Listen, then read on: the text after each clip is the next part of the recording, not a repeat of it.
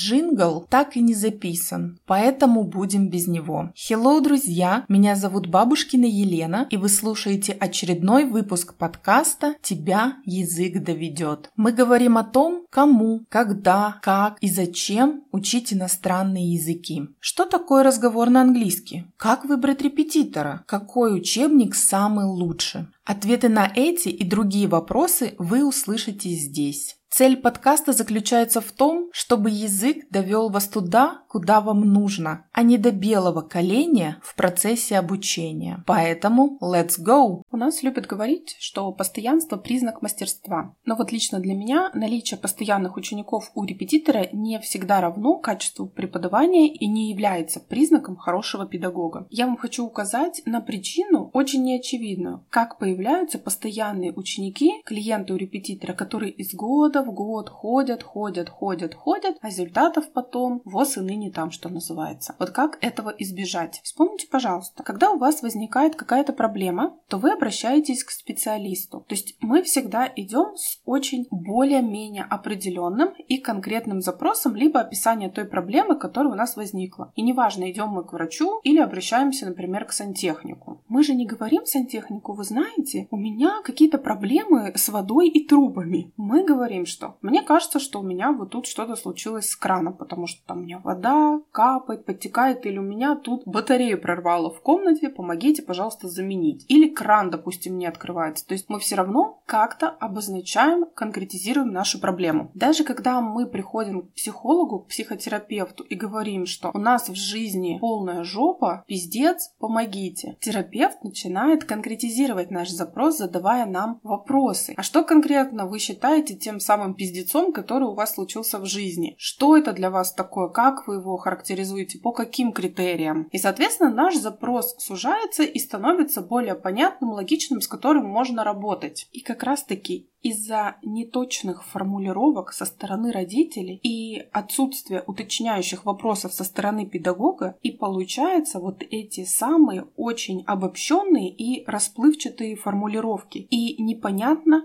чему тогда учить детей. И как раз вот эти вот постоянные ученики отсюда и получаются. То есть когда родители приходят к педагогу и говорят, да она вообще ничего не понимает в этом английском. Или да у нее проблемы со школьным английским, она вообще не может ни читать, ни писать, ничего. Что обычно репетиторы на это говорят? Угу, хорошо понятно, какой у вас учебник в лучшем случае. И очень редко кто из педагогов начинает задавать уточняющие вопросы. Очень редко кто проводит диагностику или проводит недостаточную диагностику. Что нужно делать? Вот вам пришли и сказали, ребенок не понимает английский. Что нужно сделать? Определить, что ребенок умеет, знает и может, и также определить, что у ребенка не получается где его слабые стороны. Второй момент. Нужно обязательно поставить конечную цель. И те способы или те признаки, по которым вы поймете, что цель будет достигнута. То есть, что это может быть? Ребенок научится читать слова там, которые у него есть в учебнике за второй класс, к примеру. Или ребенок там пополнит словарный запас столькими там лексическими единицами и будет знать к ним перевод. То есть это и должна быть конечная цель. Что должно получиться на выходе? То есть какой результат будет ожидать ребенка после занятий с вами. Также нужно определить примерное количество времени, которое потребуется на решение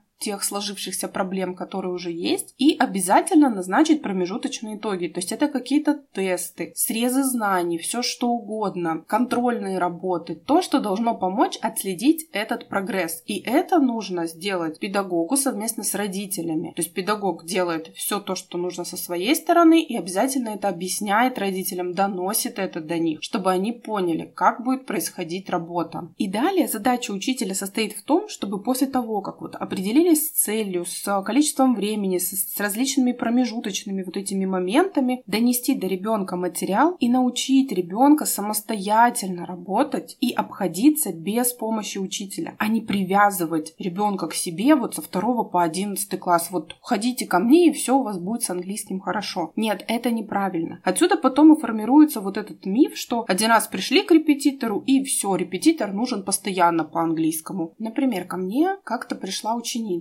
и был такой запрос от родителей. У ребенка очень стойкая отвращение к языку. Девочка уже была, наверное, в классе в четвертом-пятом, и вот, ну, просто она ненавидит этот язык. Она даже учебник не может открыть. Ей становится физически плохо, когда она вот идет на урок. И я понимаю, начинаю диагностировать. Девочка очень умная, она понимает все. Ну вот такое отношение сложилось, в частности, там, из-за учителя школьного, и потом еще из-за каких-то моментов, из-за того, что, возможно, где-то она ходила, очень много английский, перегнули, и мы начинаем немножечко работать потихонечку, шаг за шагом, где-то переубеждая, где-то вот не давя, то есть очень навязчиво. В какой-то момент я понимаю, ну, ребенок справляется самостоятельно, все хорошо. Я об этом говорю родителям, как бы, все, я свою задачу сделала. У ребенка нет отвращения к языку, она сама справляется. Ну и, соответственно, мы с родителями все расстались, то есть мы прекратили занятия с ребенком, потому что цель была достигнута. Смочь переломить вот это вот отвращение к языку. И с такими запросами тоже приходят. Я вот эту ситуацию с постоянными учениками, с вот этими расплывчатыми формулировками могу сравнить э, с той ситуацией, когда вы приходите к врачу, говорите, у меня там болит вот здесь, условно говоря. Врач такой, ну все, хорошо, будем лечить. При этом он вам не поставил диагноз, не задал каких-то уточняющих вопросов, просто сказал,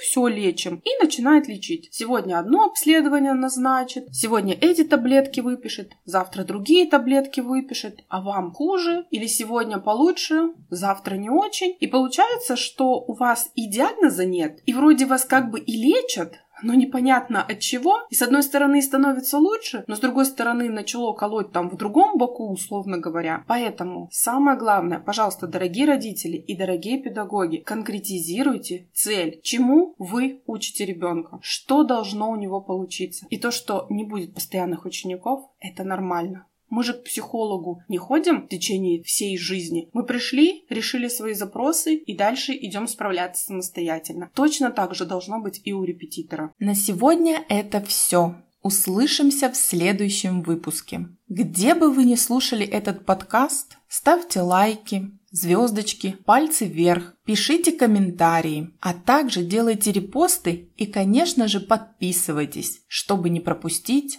новые выпуски.